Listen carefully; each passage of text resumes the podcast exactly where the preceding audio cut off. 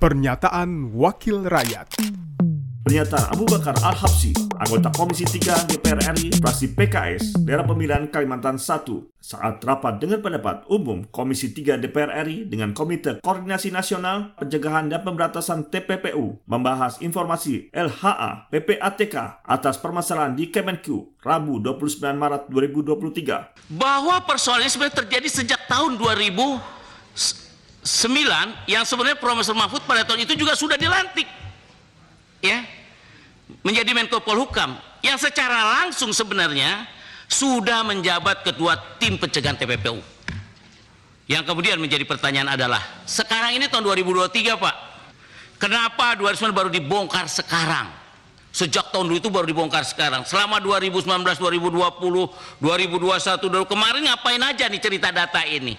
Apakah tidak ada koordinasi di tim pencegahan TPPU ini? Sehingga penanganan kasus ini tidak berjalan. Atau sebenarnya ada kendala apa sih? Nah, tolong juga dijelaskan jika memang 349 ini Pak, uang berputar yang terindikasi TPPU, siapa saja afgakum yang tidak mau menindaklanjuti pelaporan PPATK ini? Siapa nih? apa ada PPAT, apa BNN, apakah Tipikor, apakah eh, apa KPK, apa kejaksaan dan sebagainya dan sebagainya. Atau dijelaskan, ya.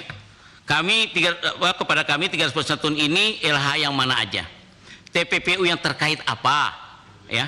Dan apa kendali dari Akun untuk mengasutnya. Jadi saya pikir ini pertanyaan-pertanyaan mendasar sehingga publik ini paham.